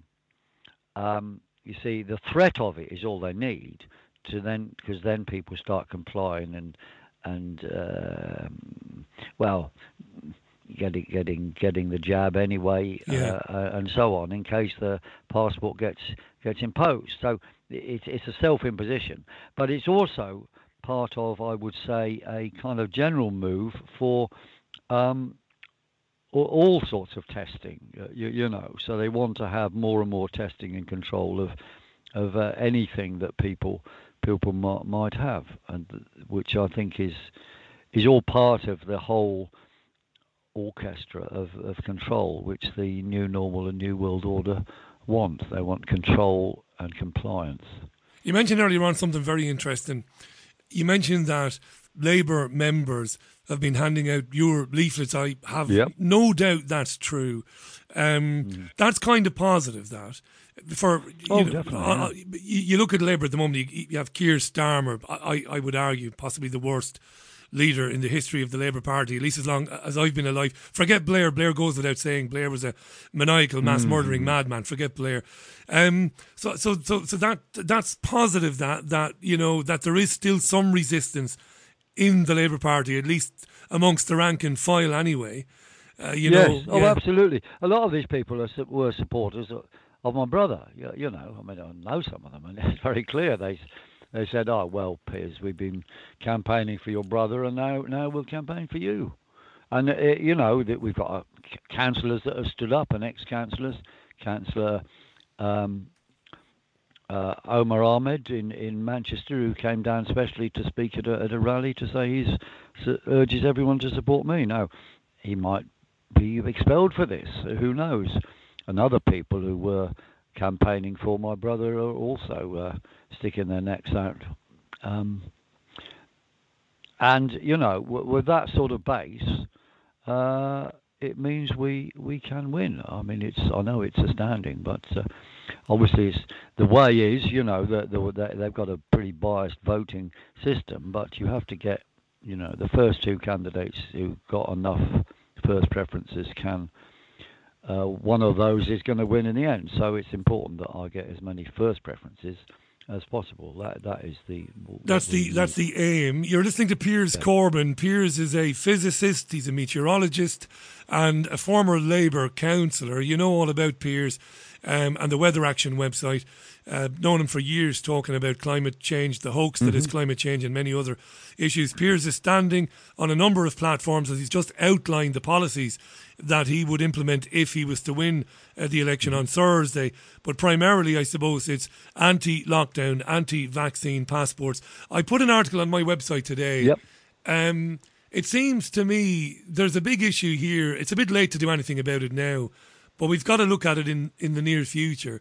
That twit, ironically, today the Iranian government is being accused of trying to interfere in the Scottish election on Thursday. It's the most preposterous and ridiculous story I've ever read, Piers. Right? But Why? it's mental. Exactly why. And you know what? On the same day Twitter is banning people who have paid their deposit and have put their names on a ballot, whether it be in London like yourself or whether it be in Manchester. Now, if that isn't election interference, I don't know what is.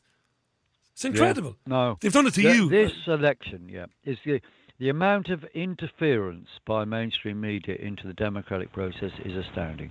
I mean, all right. The BBC have completely ignored our campaign. Uh, in fact, they've really just got the, um, uh, you know, the traditional political parties there and pretending the rest don't exist. Um, even though we're doing extremely well. Um, they just pretend there's nothing going on. The Evening Standard today carries an article, a two page spread here. Um, it says, Violent crime crisis dents the Khan political lead, We've just days to go. And then it's got a headline Bailey, Berry, Fox, or Count Binface.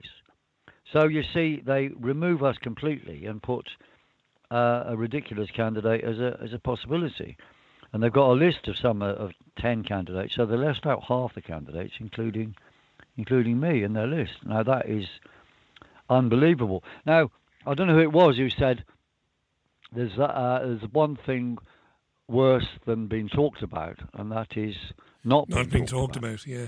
You see, and I, I think the uh, mainstream media and politicians have realised that when they arrest me or attack me, it backfires on them because we normally have things to say, and they have to report them because they they're in response to things they've said.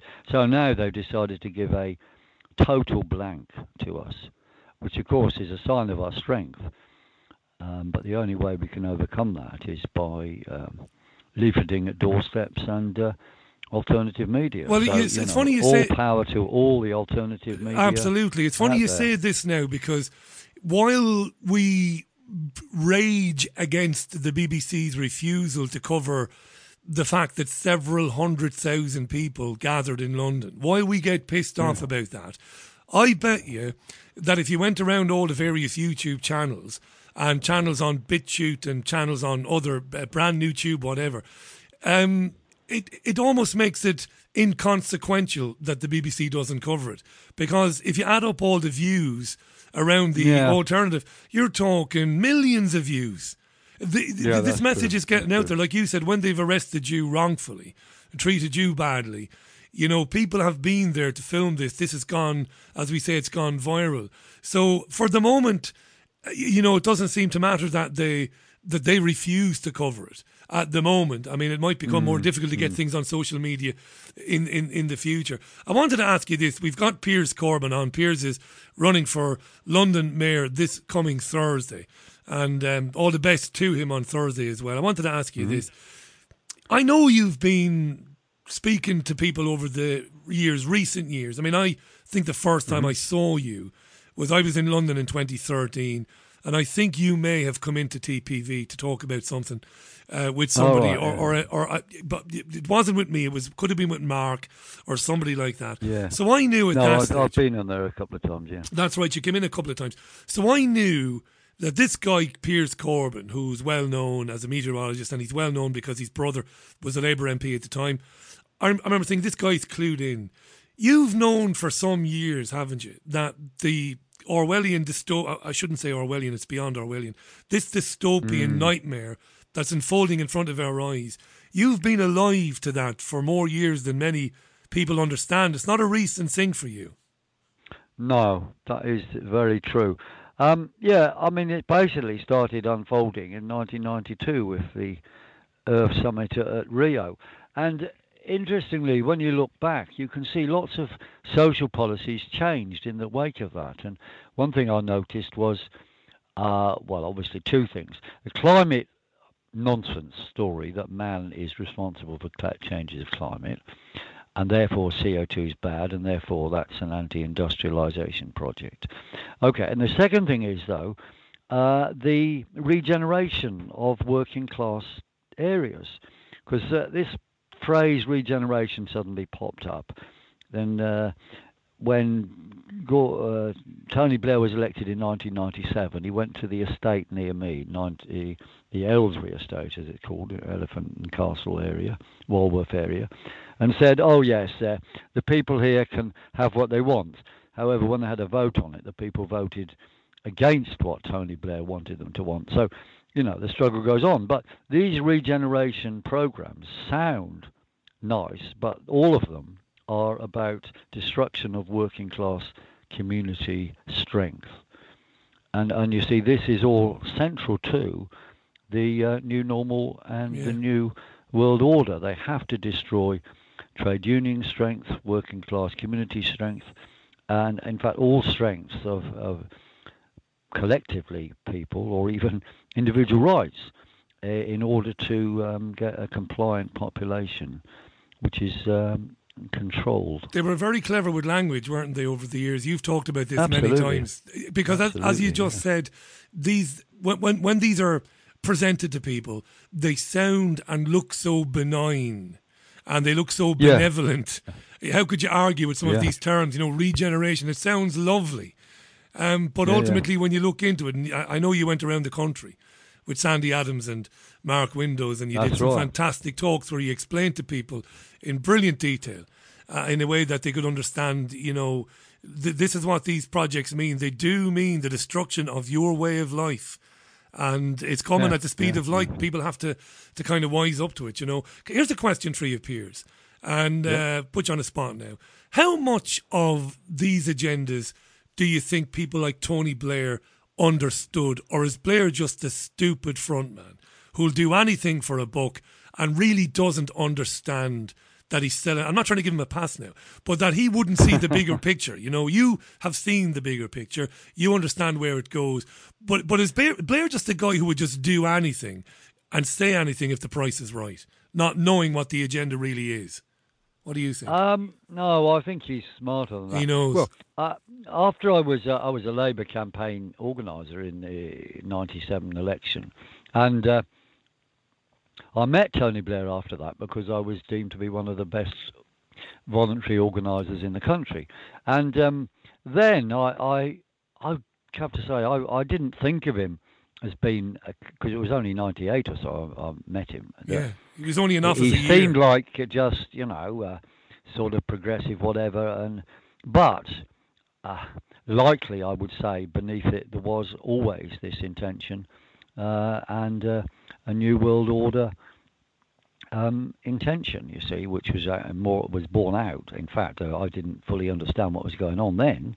Uh, just starting off on day one on the Aylesbury estate, for example, where they wanted a demolition program. Of course, subsequent Labour governments under Gordon Brown, when the tenants voted against the demolition, um, uh, David Miliband came along as minister of something to uh, reverse the de- democratic process Yeah. and said knock it down. Now there's been much to and froing and resistance and uh, confusion with the uh, housing associations involved that i- is still three quarters there, the, the, the buildings. But it, it would seem to me that actually Blair's general intentions were there all the time. We just didn't realise them. And I don't think he's a, he's just a front man. No, I think he's a he's a he's a key player. He's uh he's um he's uh he, he's darker. He's deeper into it maybe than Yes, than people like yes. me think. No, it's great to get that point of view. Um, I I would have thought previously that Blair, like everybody else that ends up in Downing Street, is compromised at some stage along his journey. You know, compromised with money or compromised with, you know, he's induced into taking part in a financially illegal transaction, maybe, or something even more sinister. I, I, that's how I thought they got these guys to do their bidding.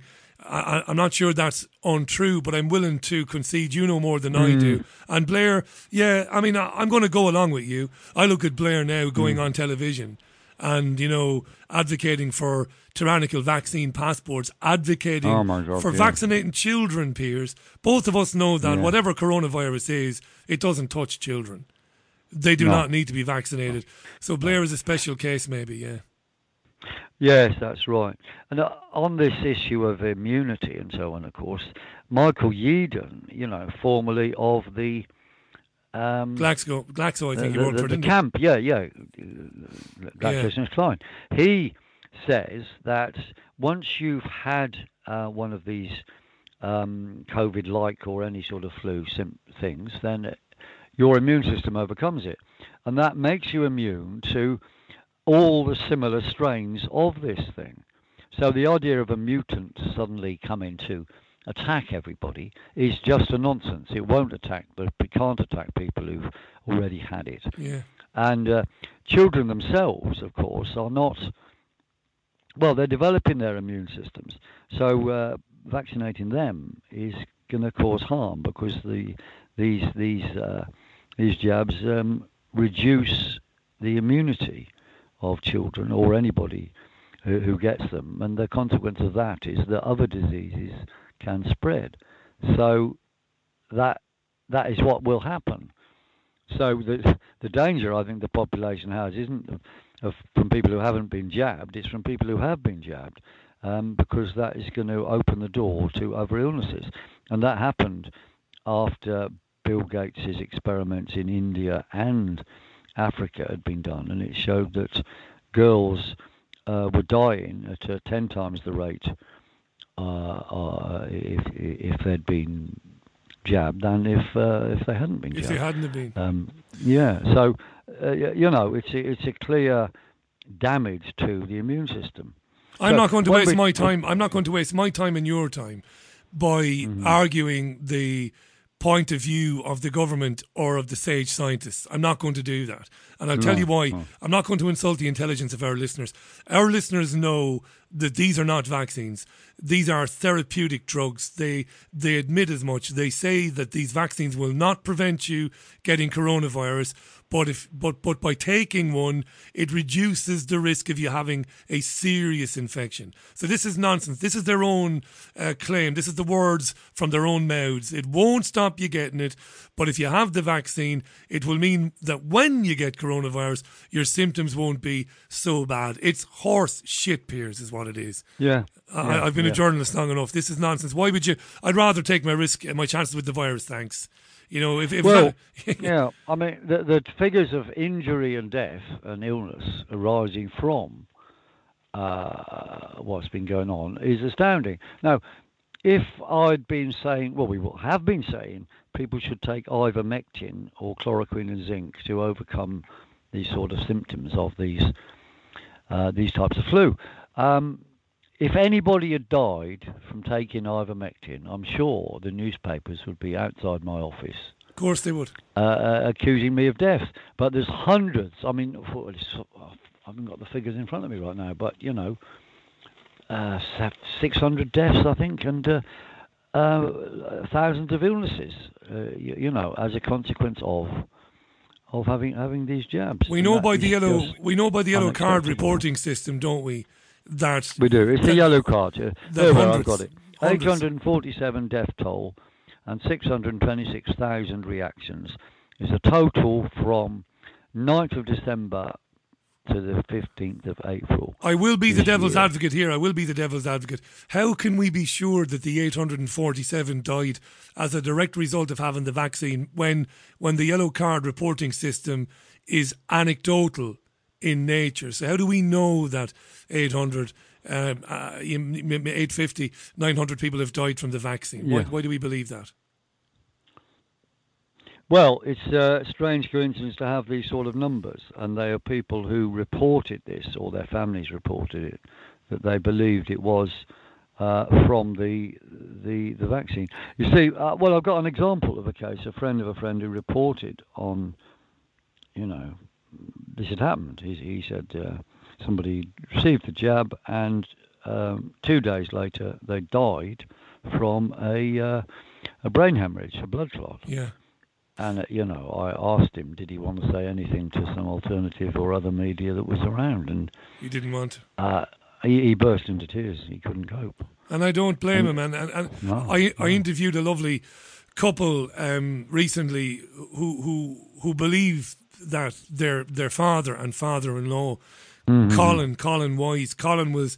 91 and incredibly healthy, still Yeah, yeah, looking yeah, after himself at home and Anyway, they gave him the without the family knowing. They gave him uh, the the the AstraZeneca jab one, and with, Really? with within days, the man was in a desperate situation in hospital. He clung on for weeks Mm. and eventually died. Um, the, his son Alan came on with me, and Caroline, his uh, daughter-in-law, Colin Wise, and they're convinced the vaccine played a part in his death. I'll tell you something funny about that case. Uh, Not not funny. I don't mean funny, but something sniffy about it. The when they w- wrote up the death certificate, they left out the fact that he had a clot on his lung, and it was o- Really? yes. And when the the, the the the coroner or the person registering the death rang up the family, the family said, "Why did you leave out the clot?" Without missing a beat, the uh, the the registrar person said, "Oh, oh, I'll put it on. I'll put it on." So they knew Really? they knew the clot was central to uh, Colin passing Mm. away, and the clot uh, might very well have come from the AstraZeneca vaccine. So it's um, you just don't know. I know you've had probably countless letters, have you, Piers, or texts, or or did they give up on asking you to come and have the jab? They must have given up pretty quick, did they? Well, yes, I, I've seen another letter from the NHS today, which I admit I haven't yet opened, but I'm sure that's what it's about. Yeah.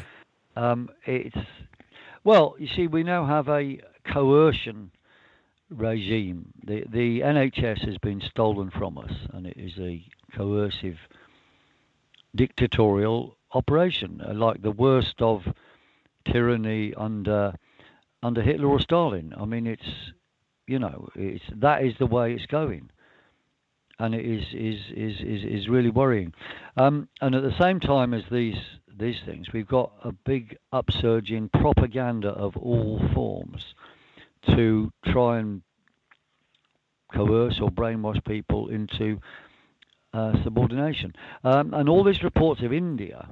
Well, I was just going to bring. Can, can I can I just ask the question before Yeah, you before you sure, give yeah, us? yeah, no, no, no. Don't be apologising. I'm interrupting. I shouldn't be interrupting. But because I was because I was bringing it on to India, I was going to make Ah, the right, point. okay. I was going to make the point that your opponents would say. Piers is living in cloud cuckoo land. Things might be lovely at the moment. Uh, you know, lockdown has driven down cases and deaths. That's what they would say. And they would say, look at India. Look at India as to why we need to be careful. A variant in that country is causing uh, a catastrophic uh, amount of, of deaths and illnesses. That's what they would say. What do you think is going on in India? Uh, well, it's it's a fake operation. We have people campaigning with us um, in the uh, largely in the Sikh and Punjabi community, but others too, who who, who say that it is it is a fake thing.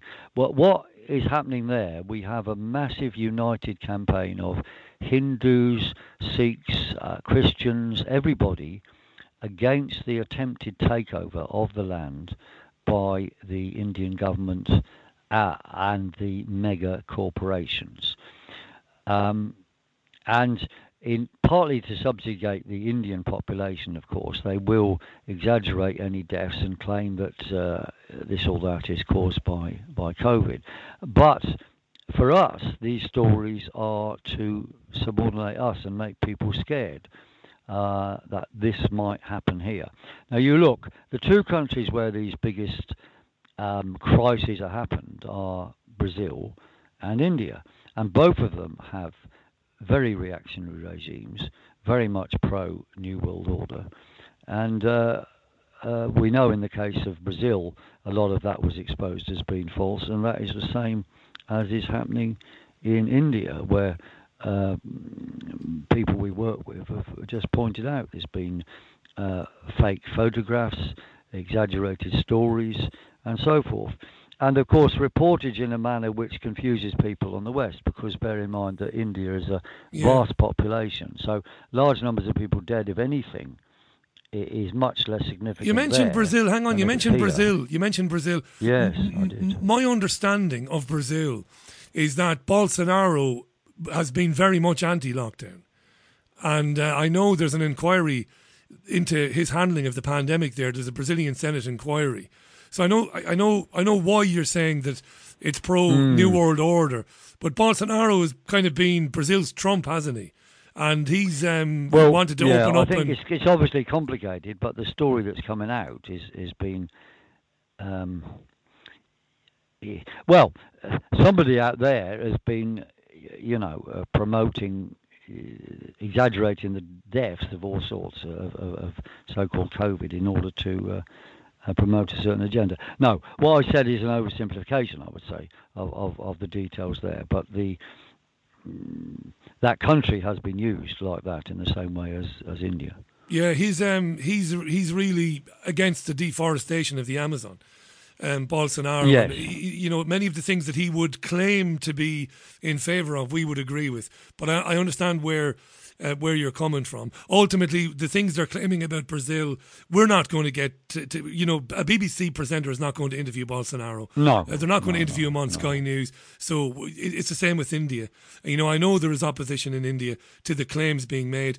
I had an Mm-hmm. Indian, uh, an Indian listener phoned uh, the program last week from just outside Delhi, and she said to me that it's wildly exaggerated the claims Yeah, being made about yeah, about yeah, Delhi, yeah. and she's no reason to say that unless she believes it. But this is the, I suppose, this is the ultimate uh, result of what has happened to the media being concentrated in the hands of only a few corporations. They Yeah, get yeah. they get to tell us these stories about India, and we don't get access to people or easy access anyway, who say, "Well, hang on a second, this is just rubbish. This is not my experience." yeah. But they want us to believe that people are dropping dead uh, on the streets in parts of um, New Delhi, and uh, you know, I don't know what to believe. To be honest with you, I, I know what I suspect, but I don't know what to believe. Piers Corbyn is our uh, guest, friend of the programmes. We've known Piers a long time. He's standing for mayor of London this coming Thursday, and uh, busy old time for him now in the next couple of of days. Of course, with the lockdown nonsense, Piers, um, Yep. hustings and debates have been difficult. Have you managed to? I, I mentioned this when I interviewed David Kurten last week. Have you managed to to do any of that? Have you managed to take part in any debates or have your say online? No, we did uh, uh, invite all candidates to come along to Hyde Park Speakers Corner and have have a debate, and um, well, basically. Uh, they didn't show up. I mean, we had a, some communications, but they didn't didn't show up. Green Party said they were too busy doing stuff.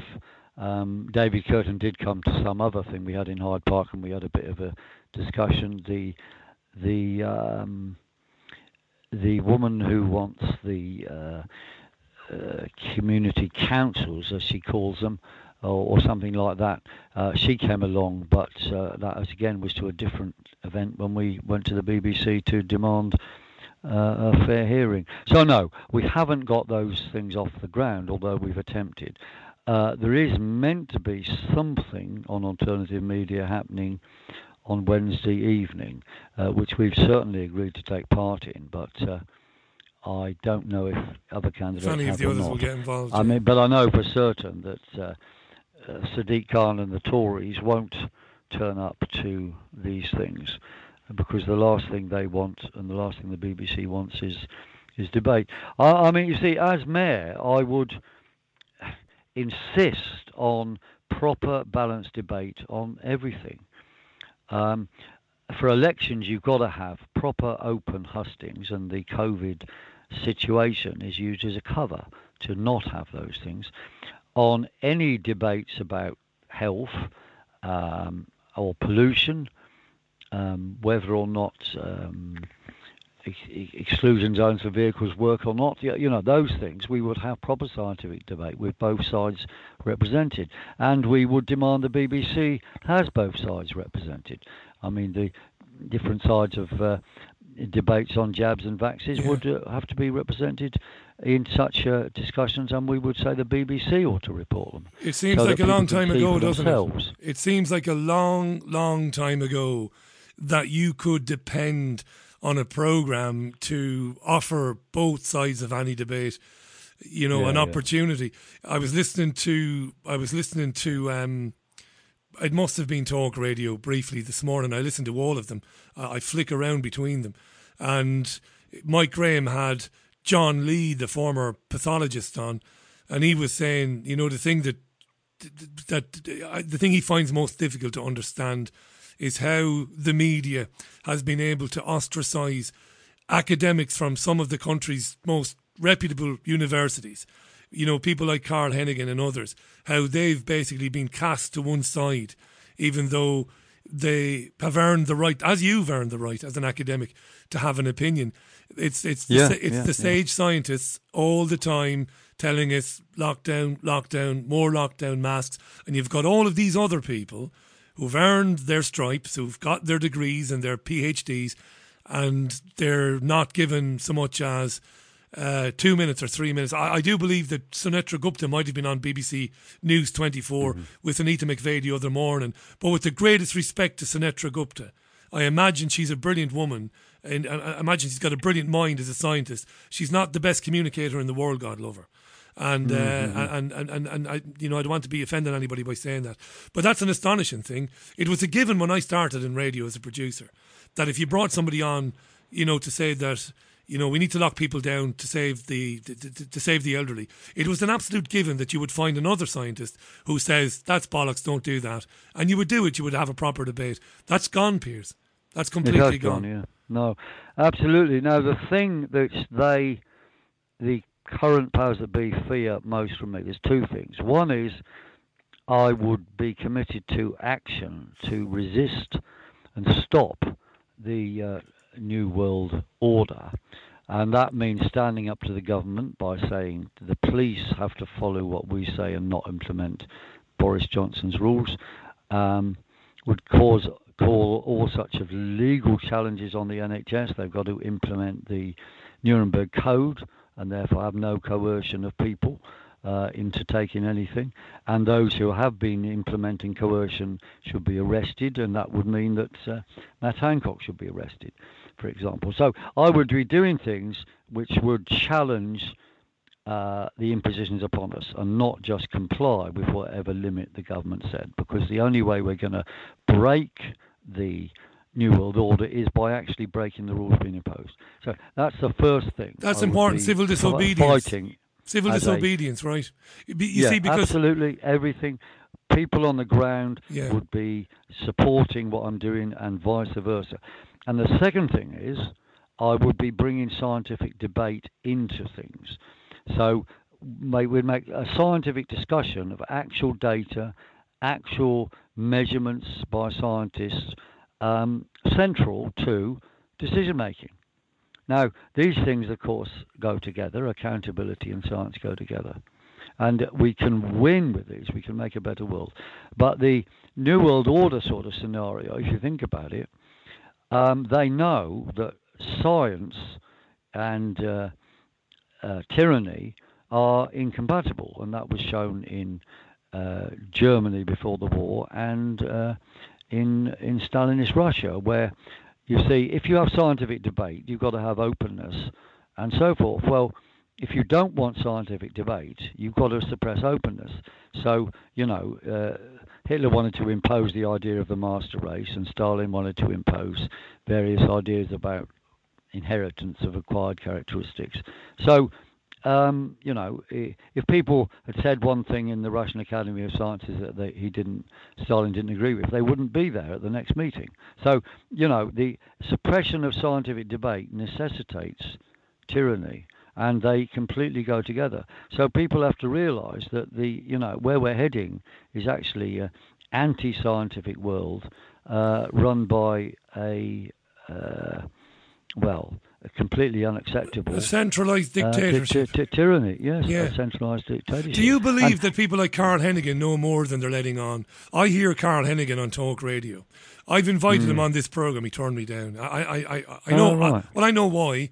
I know why. He, other people have come on the program, and they've been um, hammered in the mainstream media for coming on. Yeah. you know. so he sees that, and he says, "Oh, if I go on with Richie Allen, I'll be in, I'll be in the Daily Mail or I'll be in the Guardian because oh, Richie interviewed some guy, some some anti-Semitic guy two years ago or three years ago. It's bollocks. It doesn't matter. But I wonder, Yeah, yeah, these yeah. guys, they must know more. I mean, if you're Carl Heneghan. He's like mm-hmm. yourself. Mm-hmm. He's educated. He's university mm-hmm, degree mm-hmm, educated. He cannot now, at this stage in his life, he cannot believe. Surely he can't believe that this is just bad management. He th- th- this is Mhm. bad policy. He's got to be thinking deeper than that, Piers. He must. Be, Yeah, yeah, yeah. You know. Yeah, no, I agree. I think a lot of them do know the, what the agenda is and Yeah. either go along with it or don't go along with it. But they do know, and it helps them to pretend not to know. And maybe he thinks he's doing as best as he can. Maybe he thinks, you know, I've got Yeah, bills. yeah. I've got Yeah, bills to pay. I might have a big mortgage. You know, if I go, if I go the Piers Corbyn route and just tell the truth, Mhm. balls and all, as you do, to your credit, he might think, well, if I do that, I could be, you know, I could be in serious trouble. Well, you know that is true. No, I've got friends who said at meetings, you know, off off the record, Piers, you might well be right. This was on climate matters. Yeah. But I've got a mortgage to pay. Yeah. So you know they have compromised now because I'm working independently. Have an independent company of my own which sells some forecasts. Even though I spent a lot of time doing this type of campaigning Yeah. uh, for the election, uh, you know, it still is that I can't be pushed around by you know the likes of the Royal Society or anybody who who doesn't like my views. Yeah, it takes a lot of courage, Uh, or doesn't like my scientific results and wants No. me to essentially suppress the truth, what I know to be true, just by you know what we've understood and studied about solar activity. You've been doing it for years too. It's not a recent thing. If I was in London, uh, even though I've not cast a vote in an Mhm. election proper since 2002, I did Wow. vote. I haven't. No, I did vote in um, 2016. I voted. I Mhm. voted no. I, I voted yes to leaving the European Union. I voted to Yeah, yeah. leave the European Union. I did it for the crack, really. I didn't think for a minute Yeah, that, that we'd win, but I did it. But no, I've not voted for a candidate because I've believed, and I know you, uh, uh, you, you we could argue about it, but I think we're on kind of the same wavelength. I believe that the system has been rigged for years, and that whoever you vote for, whichever party, I don't mean your brother now, I don't mean an Mhm. individual, but whichever party is in power, ultimately two sides of the same coin, and the globalists that we talk about, the financiers, they control everything. So I've not done that. But if I was in London on Thursday, I don't know how does it work. Are you allowed to vote your first preference and then give a second preference, and Yeah, a third preference? For, are the you? mayor, you put a first preference, which is what we must have for me, and you can put a second preference for mayor. Then you have another ballot for your local candidate. Yeah. Uh, and then we have our there's 14 different areas of London, and we we have some uh, let London live candidates. Good. Um, and the third thing is there's a London-wide list, uh, which uh, you just cast your votes for these party lists, and then the percentages will enable um, I get you. uh, numbers of people proportional proportional representation. It's the system we have in Sort of, yeah, yeah, in yeah. A, sort of. It's not exactly. You're quite right. It's not exactly the same. I, I, so I suppose you would hope then that people who give their number one to Piers would give That's their it. number two to somebody like David Kurten or another. Well, maybe, yeah, maybe yeah, David. Of course, of course. And you, uh, see, you know that'd be be fine, you know. and I'm sure he would say that anybody who gives him a number one would give you a, a number two. I didn't ask him, and I'm not asking you either, so I shouldn't put you on the spot either. But all, all- Okay, well, all I'm saying is we need the number one. you need the number ones, to- yeah, to of course there. you do. Look, mate, I, I, I wish you the best on on Thursday. I hope you're right. Miracles do happen from time to time, you know, and uh, Hmm. you uh, you're getting the feel on the ground, as you said earlier on. You- You're, you're, you're meeting right, plenty of that's people who've had enough of this nonsense and uh, who want uh, to, to to back somebody who would, would, would try and bring an end to it. So all I can say is I, I wish you the very best. If there's anything you want to say before uh, we wrap things up, anything you think you might have uh, forgotten to say, now's the time to do it. And like I said, I wish you all the best on Thursday. Thank you very much indeed, Richie, because your support is welcome all the time over the years. Yes, I would say that we do have the policies and determination that can roll back the New World Order. And the example this will give around the country and even the world will be tremendous. So getting me elected there and us standing up on day one, telling the police what to do, um, launching legal challenges against the NHS, bringing in new housing policies, uh, defending free speech. I mean, you know, such as rights of, rights of assembly and travel. We'd be supporting Julian Assange. You know, we'd have an international dimension of what we're we're doing. Um, we would also end some of these little crazy policies around London of road closures uh, all over the place, which are damaging to business and give local people power. um, over these things, like have little groups who want to set themselves up, like let Walworth live, let Camden live, or whatever, where they can decide what is right or wrong about these these modifications. Um, and our general thrust about the NHS, uh, and again through pressure from the mayor, we could campaign to get wellness as a priority before the interests of the big pharmaceutical companies. Um, and the government would have to compensate all people who've died or injured from having the vaccine and all those who coerced or misled people into taking the vaccine uh, would be culpable. And that means I'm quite serious that we would be talking about the arrest of Matt Hancock. And I would be saying to the Metropolitan Police, look, you have to implement civil policing and stop this harassment of the public uh, or especially uh, businesses. Um, yeah, just because of the COVID thing.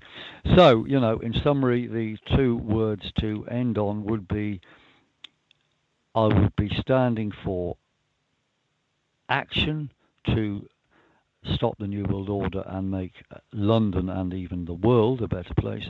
And secondly, I'd bring scientific debate into the political sphere where it has been very sadly lacking over the last uh, five decades.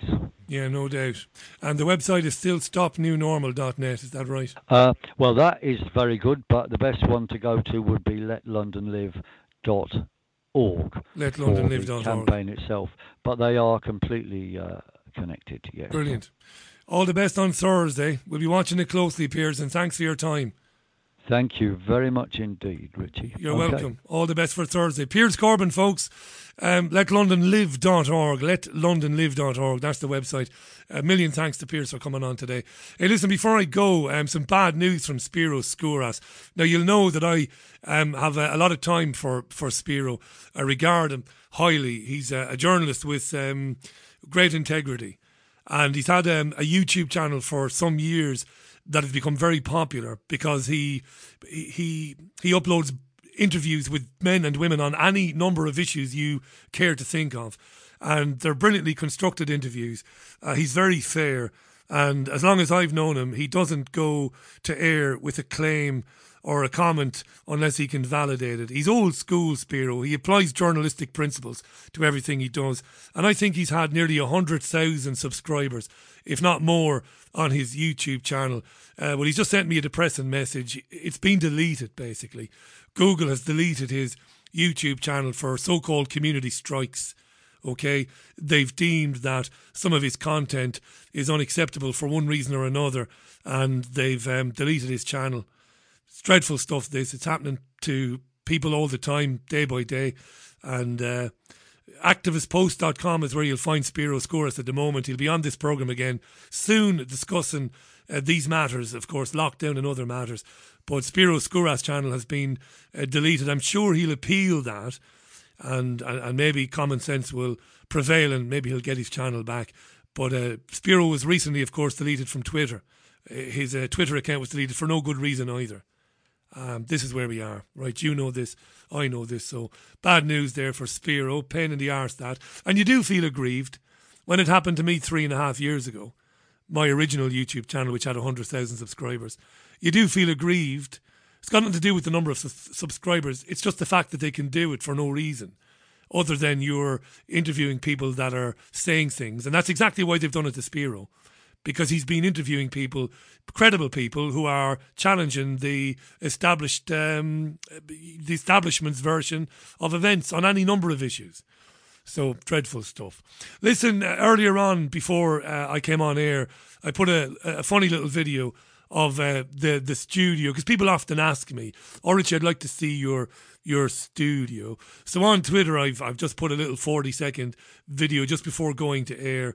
And uh, if you want to see that, maybe you haven't seen it already. Uh, it's there. It's a fantastic studio. You uh, and and people like Jean Ann Crowley and my mate Patricia uh, and Ruth and, and one or two others are, are responsible for the building of it. Uh, the Richie Allen show is broadcast from a state of the art studio. It's got the best of everything. And what you can't see in the little video are the sound processors under the desk. It really is absolutely mint. It's magnificent. I've not done anything with the walls of the studio. We've been now in this location two years, would you believe? And um, I'm putting cameras in because eventually I will do some video stuff. But it is a marvelous studio. It's brilliant. It's it's the equal of any outside broadcast unit that any commercial radio station would have in the country. Thanks for the kind words about it. You finally get to see it. Um, it's, it's it's it's it's great to come into it every day and present this program. I, I love it. So thanks for the kind words about it. It really is marvelous. It's a great place to present a radio program from and, and I'll eventually put some. It's got all the soundproofing and everything it needs, but I will eventually decorate it with um, I don't know. I'll do something with it, and then when the video cameras go in, it'll look amazing. For those of you who will watch the videos, and for those of you who like watching radio, which I don't like, I, I find it bizarre. Really, radio is radio. But anyway, there you go. Here's a Stealers Wheel. Thanks to Piers Corbyn. Thanks to Tony Gosling. I'm back with you tomorrow, Wednesday at five o'clock. Until then, it's bye.